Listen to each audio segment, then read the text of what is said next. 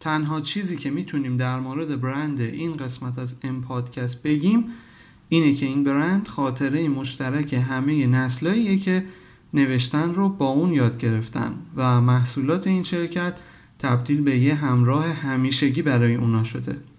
بدنه شفاف پلاستیکی، یه محفظه جوهر قابل دیدن باریک عین یه نی میمونه و یه درپوش پلاستیکی به رنگ جوهر خودکار برای اینکه بتونیم بفهمیم خودکار چرنگیه. این چیزایی که گفتم مشخصات خودکاریه که نه تنها تو ایران که در تمام جهان یادآور اون برند و تمام خاطرات خوب و بدیه که نوشتن موضوع اصلی اون بوده. در واقع خودکارهایی که امروز در بازار با شکل و شمایل متنوع میبینیم همه یه طراحی پایه دارن که برای اولین بار توسط این برند طراحی و تجاری سازی شده. این برند نه تنها بنیانگذار این طرح از خودکاره بلکه اصلی ترین علت راحت نوشتن با استفاده از جوهر روی کاغذه. بیک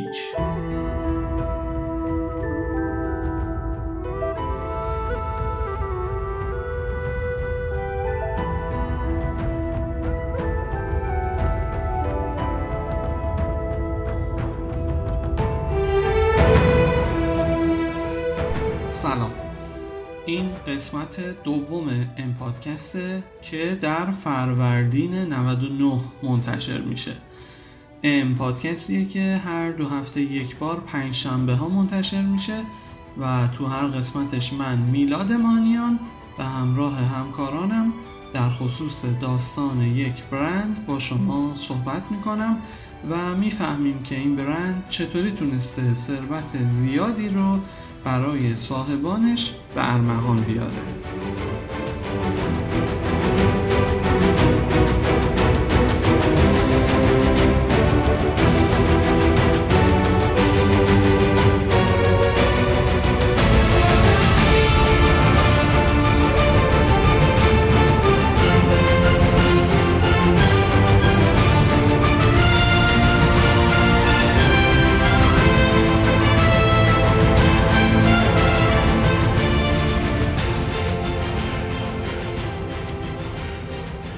حتما تو فیلم‌های سینمایی و سریال‌های تلویزیونی قدیمی دیدید که آدم‌ها تو گذشته برای نوشتن از قلم پر و فرو کردن اون توی یه ظرف جوهر، دوات، مرکب یا حالا هر چیز رنگ مانند دیگه استفاده می‌کردن.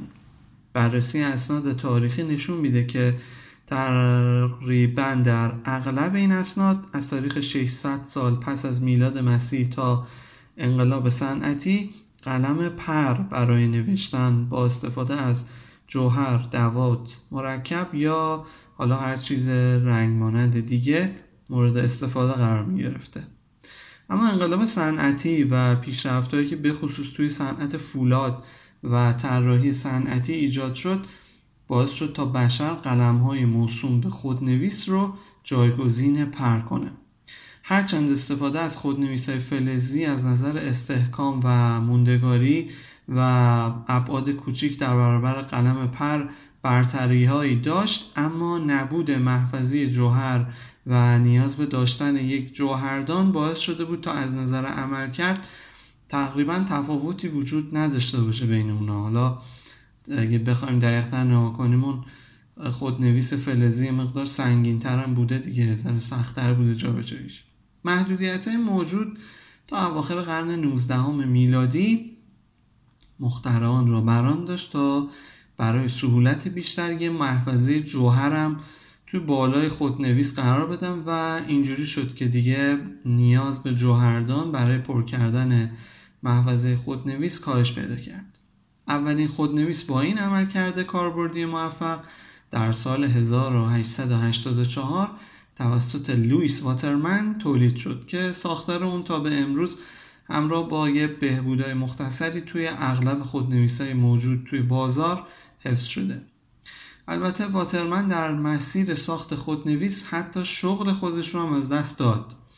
داستانم اینه که واترمن خودش یه بیمه گذار بود و میره یه جایی یه قراردادی رو امضا بکنه و تو همون زمان امضای قرارداد تریپ میذاره که با همون خودنویس خودش قرارداد امضا بکنه. اما حالا از شانس بعدش همون لحظه که میخواد قرارداد امضا کنه اون محفظه جوهر چون استحکام لازم نداره میشکنه و همه جوهر پخش میشه رو قرارداد و به خاطر همین داستان واترمن نمیتونه قرارداد رو امضا کنه و علاوه بر اون شغلش هم از دست میده. البته یه ذره این روایت جور در نمیاد، خب چون که خب حالا چه کاری بود، یه بار دیگه میرفتن قرارداد رو مینوشتن دیگه. این نمیدونم اون طرف هم دنبال این بوده که احتمالا قرارداد امضا نکنه، حالا جوهر ریخ ریخ یه بار دیگه میرفتیم مینوشتیم دیگه.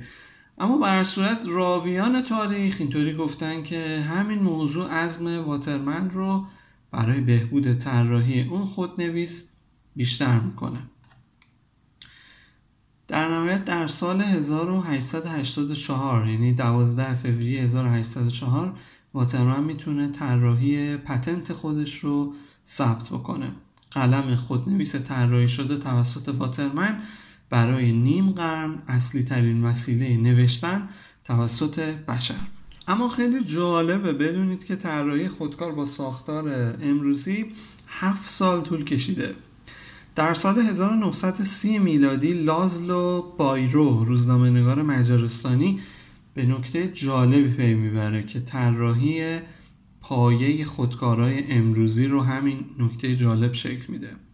بایرو به این نتیجه رسید که جوهر مورد استفاده برای چاپ روزنامه در مقایسه با جوهر مورد استفاده برای نوشتن با استفاده از خودنویس در زمان کوتاه‌تری خشک میشه. لازلو در اولین تلاش خودش سعی کرد تا از جوهر مورد استفاده در صنعت چاپ توی خودنویس هم استفاده کنه، اما گرانروی بالای جوهر چاپ مانع جاری شدن جوهر از منبع به سمت قلم میشد.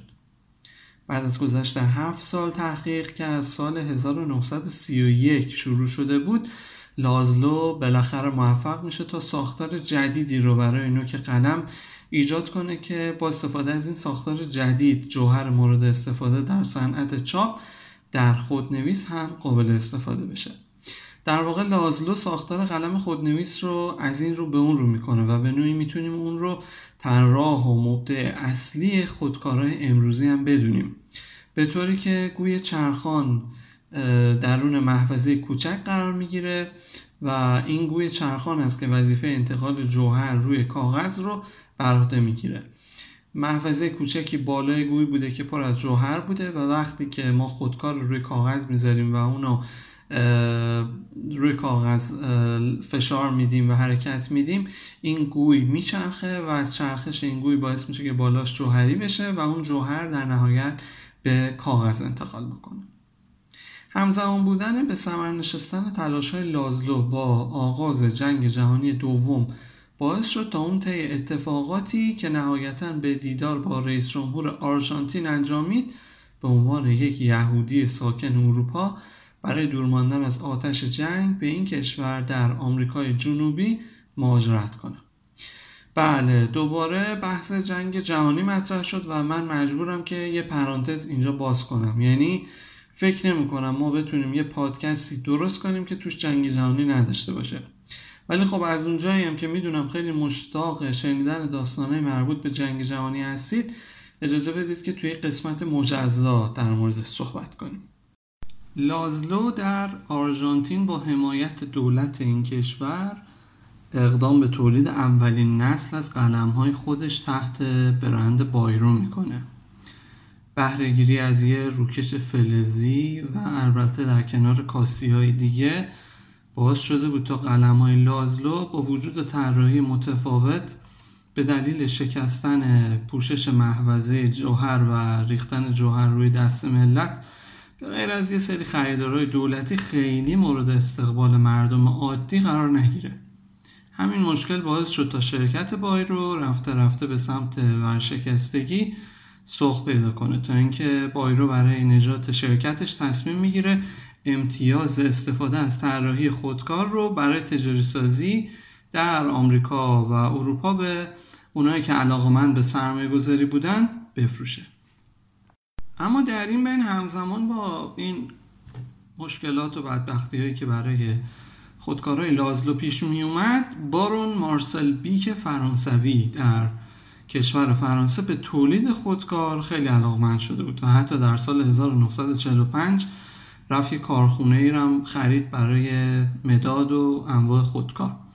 بیک در طول جنگ جهانی دوم خودکارهایی رو تو دست عرضه ارتش دیده بود که یکی از مشتریای لازلو بودن. اون رفت مطالعه کرد در خصوص طراحی اولیه خودکارهای لازلو و خیلی علاقمند شد به این نوع طراحی. بیک در سال هزار و نهصد و پنجاه اقدام به خرید امتیاز تولید خودکار در اروپا کرد و با پرداخت دو میلیون دلار برای حق امتیاز طراحی این خودکار رسما کار خودش رو در پاریس آغاز کرد. دو میلیون دلار رو همین الان هم پول خیلی زیادیه دیگه. تو سال هزار و نهصد و پنجاه شما فکر کنید که چه رقم سنگینی بوده و چه جلب بازی کرده لازلو که وقتی دیده کارخونش داره ورشکست میشه رفته خب گفتم امتیاز حداقل بفروشم و تا حدی تونسته از خسارتی که براش به وجود اومده پیشگیری کنه. البته این دو میلیون دلار رو جلوتر در مورد صحبت میکنیم و میبینیم که چه داستان جالبی براش پیش میاد. بیک بعد از اینکه امتیاز تولید خودکار لازلو رو میخره یه سری دستگاه تراش استیل و قالبگیری پلاستیک هم تهیه میکنه. با توجه به اینکه پلاستیک در سالهای میانی قرن بیستم میلادی ماده جدیدی بوده و به تازگی هم تجاری شده بوده، خیلی کاربردهای زیادی اونجوری که الان هست براش تعریف نشده. یعنی مردم نمیدونستن واقعا با این ماده باید چیکار کرد و مثل الان دقیقا نمیدونستن چه بلایی میتونن باهاش سر محیط زیست بیارن. مثلا دستگاه تراشکاری استیلی که بیک خریده بود میتونست استیل رو تا قطر ده میکرومتر تراش بده که برای استفاده در مراحل ساخت نوک خودکار بهترین گزینه بود. اما این تمام ماجرا نبود. بیک همزمان با سرمایه گذاری برای خرید جدیدترین دستگاه‌های تراش استیل وظیفه طراحی خودکار کریستالی خودش رو هم به تیم دکولاتاژ پلاستیک فرانسه واگذار کرد. بیک تغییراتی هم در جوهر مورد استفاده در دستور کارش قرار میده. اون با تغییر جوهر تو این خودکار گرانروی اون رو یه جوری تغییر میده که جوهر به راحتی نش نکنه و از اون طرف هم آسون به سمت محفظه گوی گوی چرخان سرازیر بشه و بتونه راحت روی خود... کاغذ بشینه. بیک برخلاف لازلو دانش خودش رو در حوزه تولید انبوه و همچنین تبلیغات در پیش گرفت. خودکارهای تولید شده توسط لازلو در کنار ضعف در عملکرد قیمت بالاتری هم داشتن، اما بیک سیاست متفاوتی رو در پیش گرفت. استفاده از پلاستیک و بهبود کیفیت در کنار سیاست‌های بازاریابی و تبلیغات بیک را به محصولی محبوب تبدیل کرد. بیک در سال هزار و نهصد و پنجاه و دو به سراغ ریموند ساوانیاک گرافیست مطرح فرانسوی رفت تا پوسترهای تبلیغاتی شرکت توسط این گرافیست طراحی بشه. سیاست‌های تبلیغاتی بیک باعث شد تا این برند تو همون سال بهترین جایزه فرانسه رو در مورد تبلیغات به خودش اختصاص بده. بیک تقریباً یک سال بعد بر اساس مشاوره متخصصان تبلیغاتیش برند تجاری خودش رو تغییر داد. در واقع تا همون سال برند بیک با حروف بی آی سی اچ که نام خانوادگی مارسل بیک بود نوشته میشد. اما بعد مشاوره تبلیغاتی بهش پیشنهاد دادن که حرف اچ رو از انتهای نام خانوادگیش برای برند حذف کنه. بیک هم موافقت کرد و از همون سال برند بیک شد همین سه تا حرف معروفی که تقریبا همه اون آشنا شدن.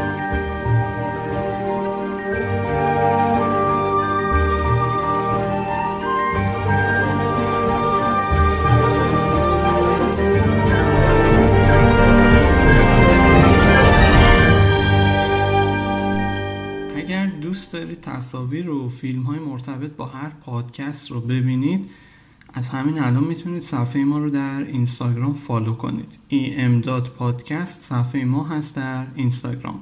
ما همیشه پیش از انتشار هر پادکست تصاویر و فیلم های عموما نوستالژیک و خیلی جالبی رو که مربوط به موضوع هر پادکست هست توی صفحمون منتشر میکنیم. ای ام دات پادکست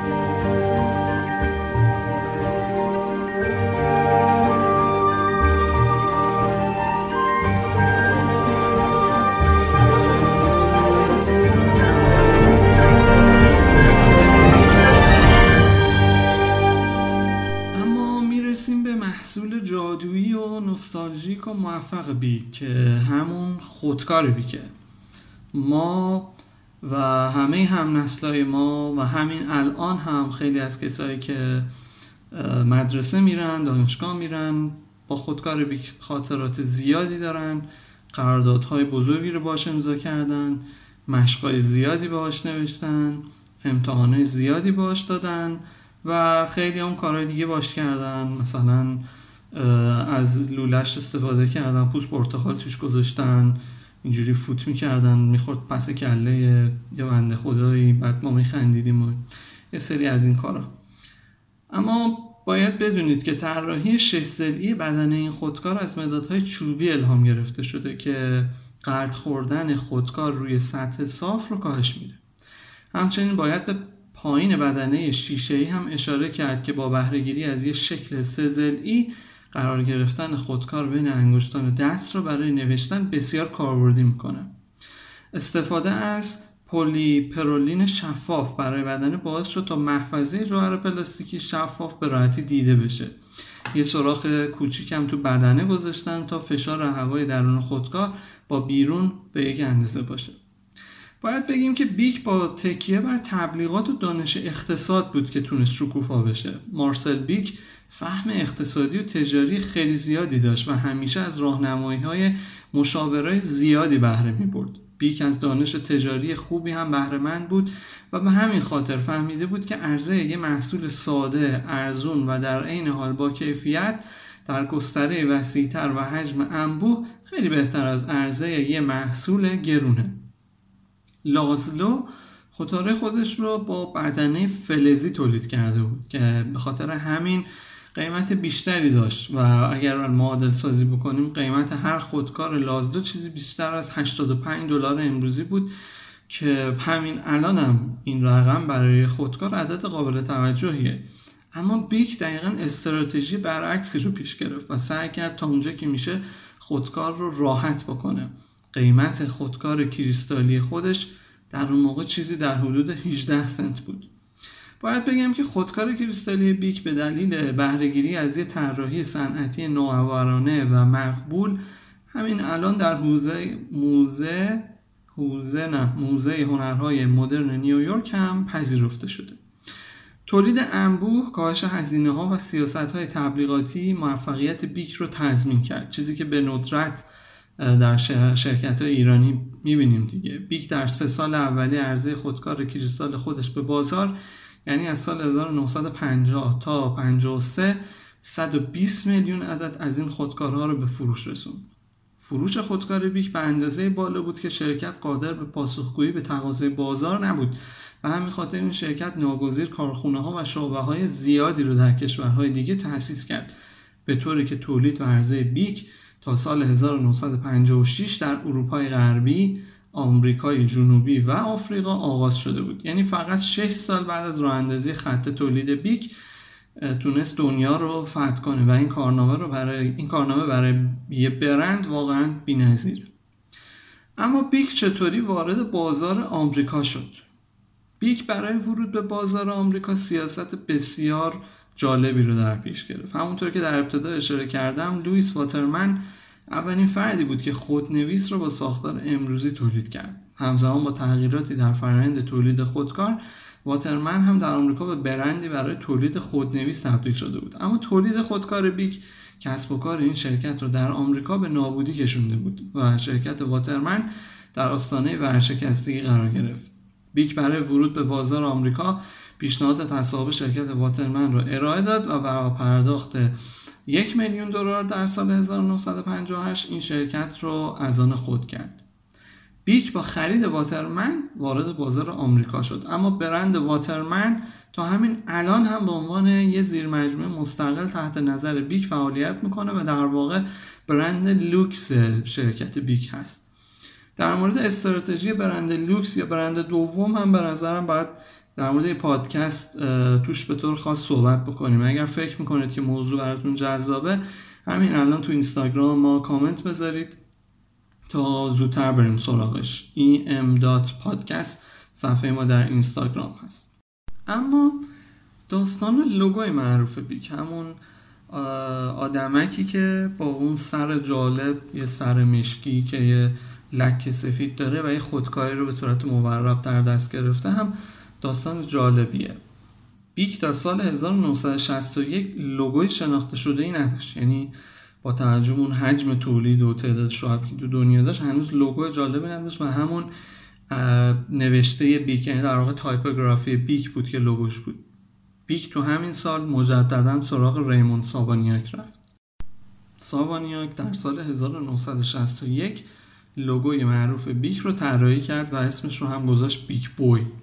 بیک با تکیه بر یگانه محصول خودش موفق شد تا پایان دهه هفتاد میلادی وارد تمام بازارهای جهانی بشه.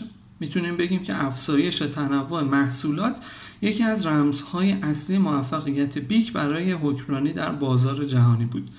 در روزهای اول دهه هشتاد میلادی خودکاره بیک در تمام پنج قاره جهان به فروش میرسید و مارسل بیک موفق شده بود تا بازار رو به صورت کامل در اختیار خودش داشته باشه. موفقیت در بازار خودکار باعث شد تا مارسل بیک سودای تولید محصولات دیگری رو با همون سیاست خودکار بیک تو, سر تو سرش پرورش بده. یعنی بیک وقتی دید که این استراتژی تولید انبوه با قیمت کم و کیفیت بالا جواب میده، گفت خب اجازه بده که این موضوع رو توی محصولات دیگه هم امتحان کنیم. منتها نه هر محصولی. در واقع استراتژی اصلی بیک این بود که محصولات یک بار مصرف کاربردی ارزون رو به فروش برسونه و چه چیزی بهتر از فندک. بیک در سال هزار و نهصد و هفتاد و سه میلادی فندک های بیک رو رونمایی کرد و راهی بازار کرد. فندک های بیک با بهره‌گیری از پلاستیک با کیفیت بالا تونستن عین خودکارهای بیک مشتری زیادی رو به خودشون جلب کنن. هر فندک بیک میتونه بیشتر از سه هزار بار روشن بشه و همین الان هم که داریم ما هم صحبت میکنیم بخش فروش فندک بیک حدود سی و پنج و نیم درصد از درآمد سالانه این شرکت رو به خودش اختصاص داده که آمار بسیار جالب توجهیه. بیک اصولا آدم قابل کنترلی نبود. من یادم این اصطلاحو در پادکست قسمت اول پادکست در مورد والت دیزنی هم به کار بردیم. موفقیت فندک باعث میشه تا مارسل بیک دوباره دنبال حوزه جدیدی برای تولید و فروش بره و بره سراغ به چالش کشیدن رقبا و این بار بیک میره یه قدم بزرگی رو برمی‌داره و وارد به چالش کشیدن یه کمپانی قدر به نام ژیلت میشه. ورود به بازار خودتراش‌های یک بار مصرف به معنای آغاز جنگ واقعی با ژیلت بود. همینجا توی پرانتز هم بگم که ما یه قسمت در مورد ژیلت رو قطعاً کار خواهیم کرد، اونم بسیار داستان جالبی داره و همونجا دوباره در مورد بیک هم صحبت میکنیم. بیک با استفاده از همون سیاستی که در خودکار و فندک به کار گرفته بود، بازار ژیلت رو هم به راحتی از آن خود کرد و در حال حاضر بیست و سه و هشت درصد از درآمد سالانه بیک از فروش خودتراش‌های یک بار مصرف به دست میاد. ظهور خودتراش‌های یک بار مصرف بیک ضربه بزرگی به بازیگر قدیمی و سلطان بلامنازع این بازار یعنی ژیلت زد و در واقع بیک با خودتراش‌های پلاستیکی و یک بار مصرف خودش حسابی تونست ژیلت رو به صرافت تولید بندازه، به طوری که پس از عرضه خودتراش یک بار مصرف بیک در سال هزار و نهصد و هفتاد و پنج به بازار اروپا و سپس کانادا در سال هزار و نهصد و هفتاد و شش ژیلت از بیم موفقیت بیک در بازار آمریکا پیش دستی کرد و خودتراش یک بار مصرف خودش را در سال هزار و نهصد و هفتاد و شش راهی بازار آمریکا کرد. اما این اقدام کافی نبود و در حال حاضر بیک با همون استراتژی قبلی خودش تونست سومین بازیگر بزرگی خودتراش‌های یک بار مصرف در بازار جهانی بشه. مارسل بیک با موفقیت در سومین تلاش خودش ورود به بازارهای دیگه رو هم امتحان کرد، اما هیچ یک از تلاش‌های جدید اون به موفقیت سه محصول ابتدایی نبود و حتی بودن محصولاتی که با شکست تجاری هم روبرو شدن. مارسل بیک بین سالهای هزار و نهصد و هفتاد و نه تا هزار و نهصد و نود و یک وارد حوزه‌های دیگه‌ای مثل لوازم ورزش‌های آبی، صنعت مد و فشن و حتی تولید عطر با برند بیگ شد که تقریبا هیچ کدوم از اونها با موفقیت آنچنانی روبرو نشد. مارسل بیک در سال هزار و نهصد و نود و چهار در نهایت فوت میکنه و سکان هدایت کمپانی رو به دست پسرش برونو بیک میسپاره. برونو بیک در اولین قدم با خرید شرکت‌های دیگه‌ای نظیر وایت هات و تیپکس سعی میکنه تا وضعیت بیک در بازار لوازم تحریر رو بیشتر از قبل تقویت کنه. برونو بخش فعال در حوزه فشن رو هم فروخت. هرچند برونو بیک بنابر اقتصاد بازار در سالهای اخیر سعی کرد تا وارد حوزه الکترونیک هم بشه، اما موفقیت چندانی کسب نکرد تا همچنان سه محصول اصلی این شرکت، یعنی خودکار، فندک و خودتراش یک بار مصرف، اصلی ترین منبع درآمد بیک باشه. اما نمیتونیم که در مورد برند بیک صحبت کنیم ولی در مورد وضعیتش تو ایران صحبتی به میون نیاد. بیک همونطوری که در دنیا معروف بود، در ایران نیز معروف بوده و هست و شنیدن داستان این برند در ایران قطعا خودش به شدت آموزنده است برای ما. بریم ببینیم بیک چطوری وارد ایران شد و آخر سر چطوری هوا شد.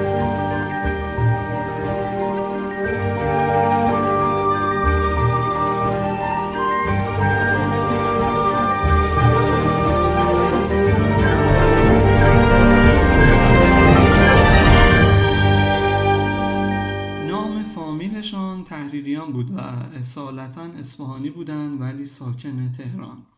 شغل پدرش هم فروش لوازم و تحریر توی بازار بود. اون فرزند چهارم خانواده تحریریان بود و نور چشمی پدر.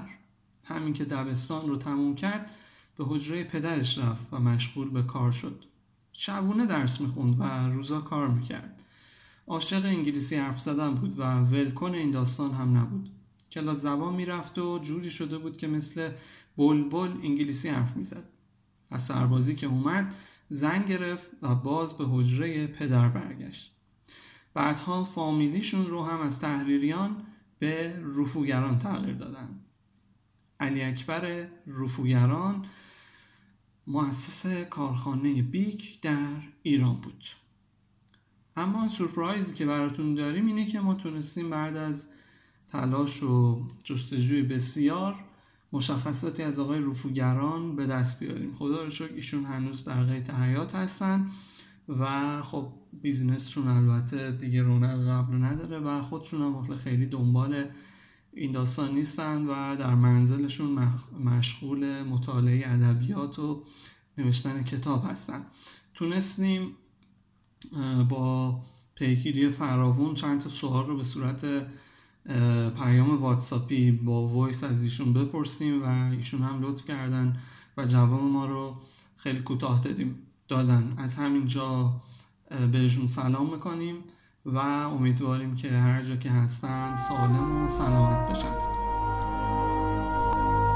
آقای رفوگران یه مقداری اجازه بدید بیشتر باهاتون آشنا بشیم. متولد چه سالی هستین و اولین بار چه چیزی رو تولید کردین و اصلا سرمایه‌تون رو برای اولین بار چطوری به دست آوردین؟ من علی اکبر رفوگران متولد پانزده اسفند هزار و سیصد و نه هستم. محله خانی‌آباد به دنیا آمدم. کلاس ششمم رو که خوندم دیگه رفتم بازار. یعنی در حقیقت باید بگم که مثلا چهارده سالم بوده. مثلا دیگه اینطور باید باشه.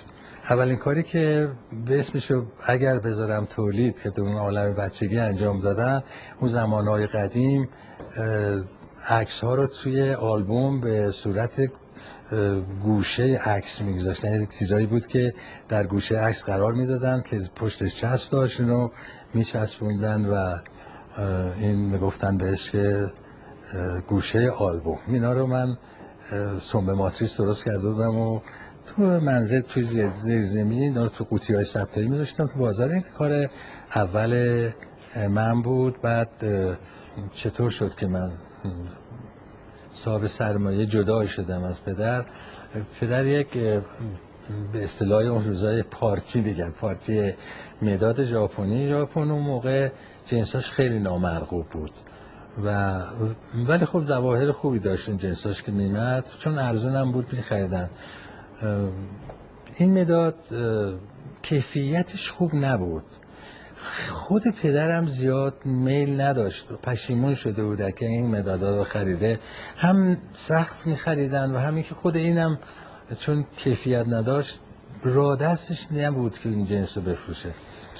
من فکر کردم که من اینو به صورت یه عروسک در بیارم که حالا بچه ها خوششون میاد، بالاخره عروسک دیگه چیزیست که بچه ها دوست دارن. تو ذهنیت خودم نقشه کشیدم، بعد بر طبق اون نقشه رفتم به یک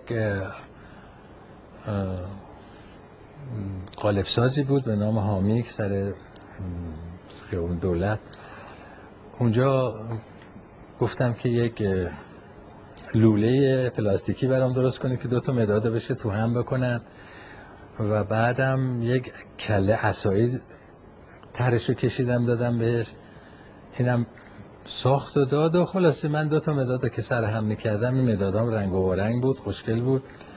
این عصا رو سرش گذاشتم، اون موقعم تازه ازدواج کرده بودم، خانومم هم سیزده سالش بود، خود من مثلا بیست سالم بود. یک کلفت هم داشتیم نه سالش بود. این خانواده ای ما بود.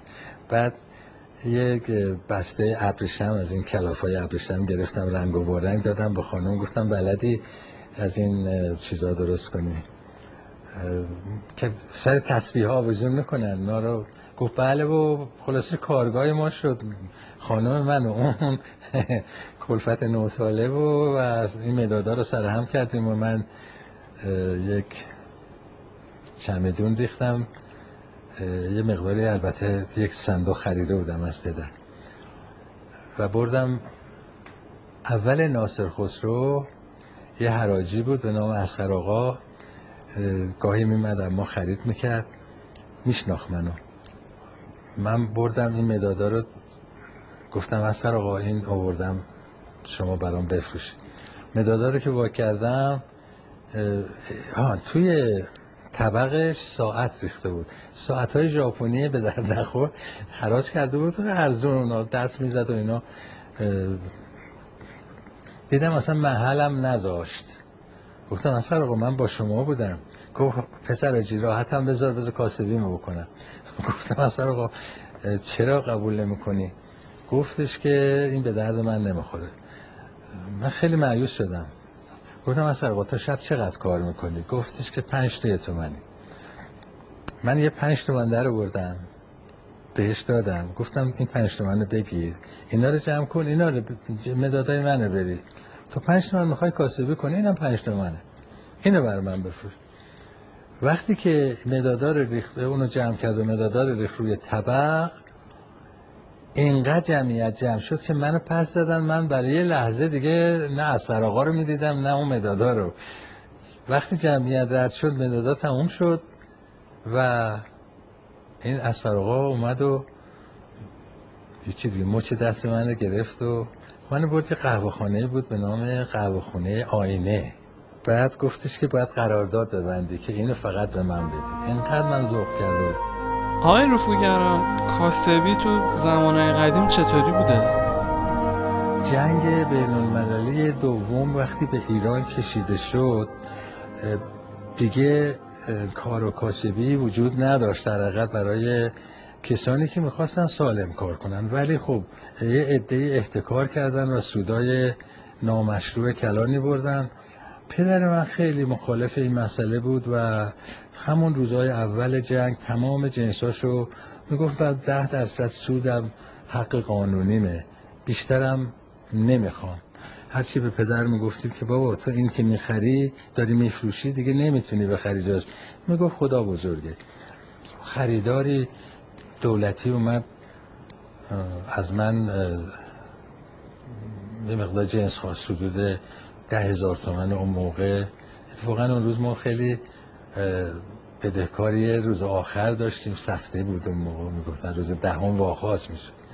ما خیلی خوشحال شدیم که یک مشتری اومده و پدر رفته بود برای نهار و برادر بزرگ همینطور.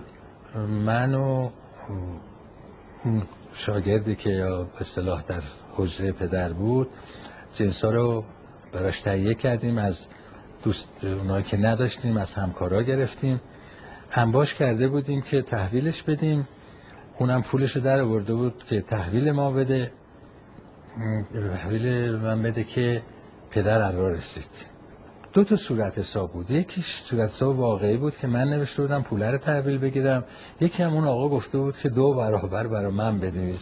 منم غافل از این حرفا، چون هنوز چیزی سرم نمیشد از این مسائل، این کار کردم. دو تا صورت. بعد پدر پرسید که پول چقدره؟ گفتم که اینجا توی این صورت هست. اون نه این. گفتش که بعد پولو گذاشت زمین، گفتش که یعنی چی؟ گفتم اون صورت واقعی نیست، اون صورت ایشون گفتن. من تا گفتم که صورت واقعی نیست و این صورت گفته ایشون بنویس، یک کشیده محکم گذاشت توی گوش من که من سرم خورد به یک آهنی که توی پله داشت برای طبقه بالا و سرم شکست و اثرش هم هنوز روی سر من باقی. مقالای موها بود اما الان دیگه خودنمایی میکنه. من که از همه جا بیخبر که میدونستم چه کردم، سرمو گرفتم و چون منزل نزدیک بود، باغ الچی نزدیک بازار بود، رفتم منزلو و همون موقع دیدم که این خریداره فوری پولا رو جمع کرد و رفت. پدر نشسته بود روی تختی، تابستون بود، چای رو میذاشتن وره میذاشت و اینا، تابستونه دیگه تو حیاط. منو نشوند و گفتش که میدونی امروز چی کار داشتی میکردی؟ گفتم که نه. چی کار میکردم مگه؟ جنس میفروختم. گفت نه، تو شریک دزد شده بودی. ببین اگه دزدی بره خونه یک کسی یا دست کنه جیب یک کسی رو بزنه، یه روزی اگه پشیمون بشه به خود بیاد، میره در اون خونه رو میزنه، حالا یا یه چیزی میده یا نمیده، حلالیت میطلبه، یا از اون شخصی که دستش رو تو جیبش کرده. اما تو شریک دزدی شدی که این دزد بیت المال بوده، یعنی این پولی که ایشون میذاره تو جیبش مال پونزده، ما موقع جمعیت میگفتن پونزده میلیون تو ایران، مال پونزده میلیون آدمه. تو چجوری میخوای بری از دونه دونه اینا حلالیت بطلبی؟ حالا فهمیدی که چیکار داشتی میکردی؟ دیگه پشیدم، دست رو ماچ کردم، گفتم بابا پدر رو خدا نمیدونستم و این هنوز تو گوش من هست و آثارش رو سر من هست. خب از بیک برامون بگید آقای رفوگرد. بعد از ظهری بود که مطابق معمول پدر رفته بود و برادر رفته بودن منزل برای نماز و برای قضا و اینها. یه دلالی توی یک بسته کاغذ چند تا خودکار آورد که اون موقع ناآشنا برای خیلیا بود، ولی من میشناختم چون تازه شروع شده بود تو اروپا. من اروپا که میرفتم میدیدم یه هم چیزی هست. پدر اومد و من اینو بهش نشون دادم، گفت این چیه؟ گفتم که اینم یه جور وسیله نوشتنه که تازه اختراع شده و اینا.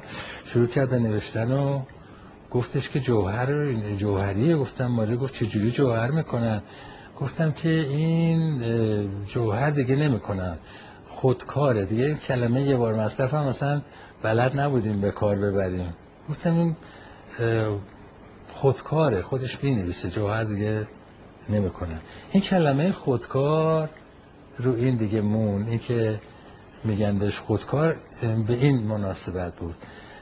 بعد دیگه ما میخریدیم از اون آقایی که به نام کلیمیان می آورد از فرانسه، تا اینکه بعد اونا تصمیم گرفتن از ایران برن و با یه برنامه ما شدیم نماینده خود بیک در ایران و شروع کردیم به کار. چون دیگه از ساخت خودنویس مریض شده بودم، حالا اینم یک ابزار تازه بود و حدسم میزدم که جای خودنویس رو بگیره. تصمیم گرفتم که اگه بشه ای رو تو ایران تولید کنیم، که من رفتم پیش خود آقای بیک که فوت کرده، الان پسراش و نوه‌هاش هستم، رفتم و نظرم رو بهش گفتم. به منم گفته بودن این آقا دیکتاتوره، اگر میگه نه دیگه باهاش بحث نکن، ولش کن. من رفتم خواستم و بهش گفتم یک خودکار از توی کشاش کشید بیرون و بعد رو میزش فشار داد، این شکست، نوک شکست، نوک بدنه شکست. گفتش که این ساخت آمریکاست، تو تو ایران میخوای چیکار کنی؟ خودکار رو پرت کرد جلو من رو میز، گفت تو تو ایران میخوای چیکار کنی؟ این ساخت آمریکاست، اینه. نه یه نهی گفتم، من پشتم اومدم، خیلی مریض شدم، اومدم آلمان پیش برادرم، اونجا درس میخوند. رفتم گفتم نباید مایوس شد، حالا یه امتحانی دیگه هم بکنم. یک دونه چمدون کوچیک گرفتم، اونو پول فرانک کردم، اون موقع پول فرانسه فرانک بود، حالا یوروه فرانک. اینو پول اسکناس کردم، با قطار رفتم به پاریس، از اون منشیش اجازه ملاقات خواستم، گفت فکر نمی کنم وقت بده. گفتم حالا دو دقیقه برای من وقت بگیر. بالاخره وقت داد، دو سه ساعتی نشستم، وقت داد، خیلی سر شلوغ بود، وقتم به کسی نمیداد، معمولا به مشتری های مثل ما کار چیز نمیشه. بعد رفتم و سلام که کردم، در جعبه رو باز کردم، اسکناس ها رو گذاشتم جلوش، شیشش که افتاد گفتین، گفتم این پولا رو آوردم برای شما، شما یه دستگاه به من بده، یه قالب بده بده من میبرم ایران، اگه تونستم یک نمونه بسازم که مورد رضایت تو بود اجازه ساخت بده، اگه نه من قالب رو به خرج خودم برمیگردونم، پولشم نمیخوام، ماشینم اونجا میفروشم، ماشین پلاستیک سازیه دیگه. نتونست حالا یا چجوری بود از خیر این پول بگذره. من اومدم وقتی که خواستم تولید شروع کنم، رفتم شرکت هوخست آلمان، وقت گرفتم، ما رفتم و گفتم که من میخوام یه همچیزی تولید کنم، به من یه موادی بدید که موفق بشم. اونا گفتن ما در ایران نماینده داریم و دستورشو دادن و آزمایش کردیم و دیدیم که البته چندین بار این کار تکرار شد تا اون نمونه اصلی به دست اومد و من اینا رو بسته‌بندی کردم، با پنبه پیچیدم رسیدم فرانسه، یه تلگراف اومد که فوری بیا پاریس. رفتم اونجا، اینکه به این آسونی به کسی وقت نمیداد، فوراً ما رو بردن اتاقش و گفتش که با چه موادی اینو مصرف کردی؟ گفتم که من نمیگم به شما تا قبل از اینکه شما نمایندگی رو ندی، منم نمیگم، شوخی کردم، حالت شوخی و جدی. اروپایی‌ها من شوخی ها سرشون نمیشه، حالا من شوخی کرده بودم تقریبا، ولی خیلی جدی گرفت و گفتش که نمایندگی رو دادم تمام شد، با چی تولید کردی؟ وقت گفتم بهش که این مواد اینه، گردش اینه، درجه حرارتش باید این باشه، خیلی خوشش اومد و دیگه طوری شده بود که سفارش کرده بود رفوگران هر وقت میاد اجازه داره بیاد پیش من، اینقدر که به من علاقمند شده. خب ما میدونیم مجموعه اتفاقاتی رخ داد در نهایت که شما کارخونه خودکار بیک رو از دست میدید. بعد از این اتفاق چیکار کردید آقای رفوگران؟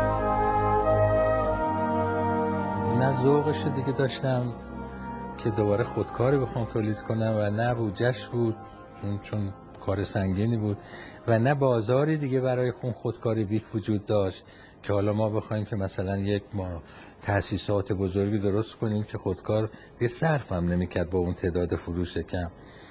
این بود که من به فکر افتادم که کار دیگه ای انجام بدم. اون موقعی که من شروع کردم حالم خوب شد شصت و هشت سالم بود و من چون بدون تولید اصلا زندگی رو شایسته نمیدونستم واسه خودم، ترجیح میدادم که نباشم و تا عاطل و باطل بگردم.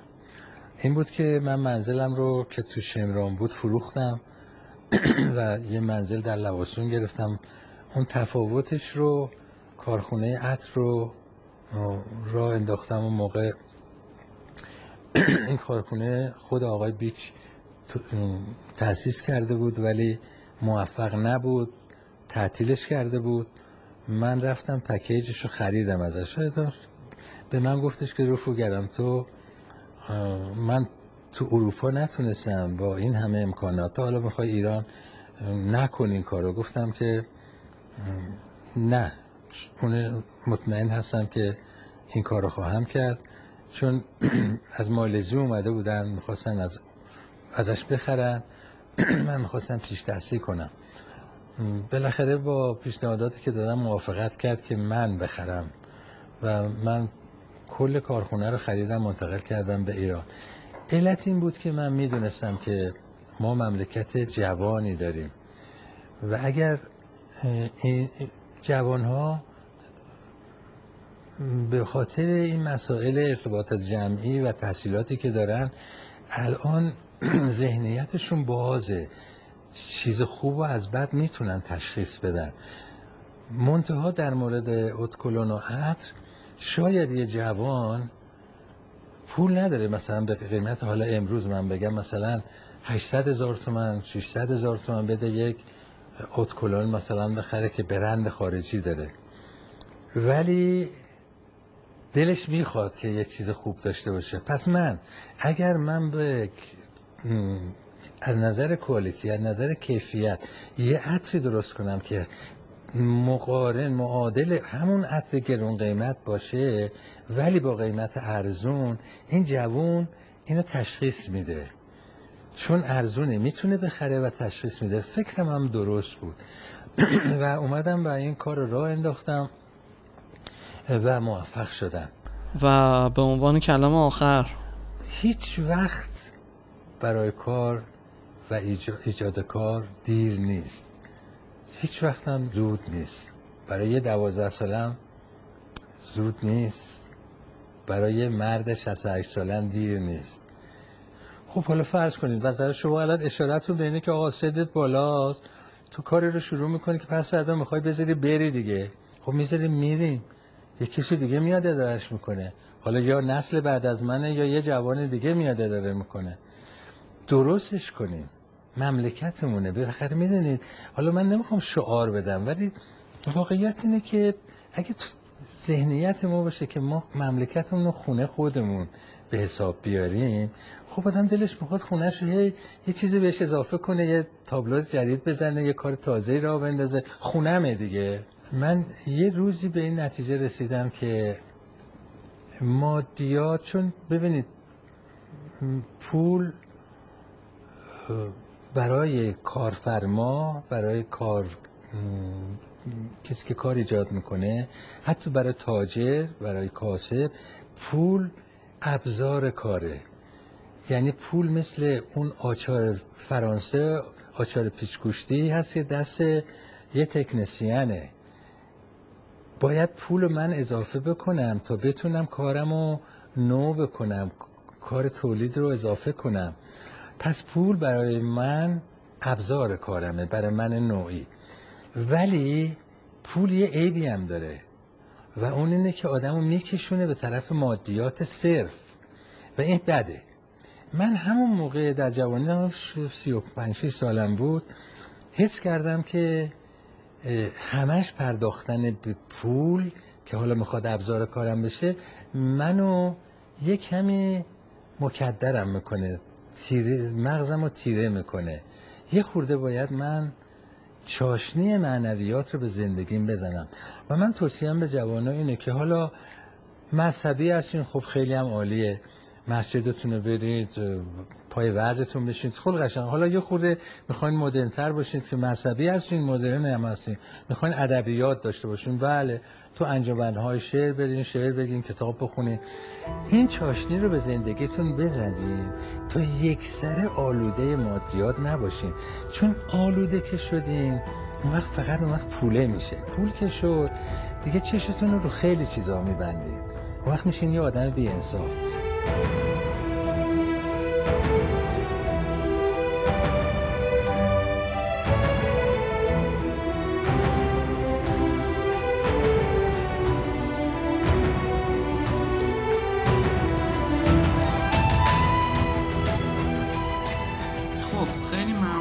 سپاسگزارم از اینکه قسمت دوم این پادکست رو گوش کردید و تا آخر پادکست همراه من بودید. ایده اصلی این پادکست بیان داستان‌های تلخ و شیرینیه که عمدتاً پشت ایجاد برندهای بزرگ وجود داره، برندهایی که امروز به نحوی در گوشه گوشه زندگی ما وجود دارن و تونستن تأثیرهای کوچیک و بزرگ زیادی رو روی ما و زندگی ما داشته باشن و درآمد و ثروت هنگفتی هم برای صاحبان اون برند ایجاد کنن. این رو هم بگم که از نظر ما برند فقط اسمی که روی محصول یا شرکت میذارن نیست، حتی انسان‌هایی که تأثیرات بزرگی روی جامعه بشری داشتن هم به نوعی برند محسوب میشن. از نظر ما فلسفه به وجود آمدن برندها یک کتابخونه بسیار بزرگه و میتونه به ما کمک کنه تا راه بهتری رو برای توسعه فردی خودمون یا خانوادمون یا محل کارمون انتخاب کنیم. با شنیدن این داستان ها هست که ما میتونیم استراتژی های مناسبی رو برای کسب و کار خودمون ایجاد کنیم تا بتونیم مسیر کسب و کار رو به سمت ایجاد درآمد و ثروت بیشتر تغییر بدیم. پادکست ام هر دو هفته یک بار پنج شنبه ها در تمام سرویس های ارائه پادکست منتشر میشه. کنار اون ما تو صفحه اینستاگرام خودمون هم اطلاعات و منابع صوتی و تصویری متنوع و جالبی رو در خصوص موضوع هر پادکست منتشر میکنیم که فالو کردن صفحه ما هم میتونه براتون جالب باشه. ای ام دات پادکست صفحه ما در اینستاگرام هست. ما حتی سعی داریم برندهای ایرانی رو هم در این سری از پادکست ها معرفی کنیم. پس اگر فکر میکنید که برندهای ایرانی هستن که بتونن در این پادکست معرفی بشن، حتما با ما در میون بگذارید. بازم ممنون که به ما گوش کردید و ما رو به دوستای خودتون معرفی میکنید. تا دو هفته بعد معید و سرزنده باشید.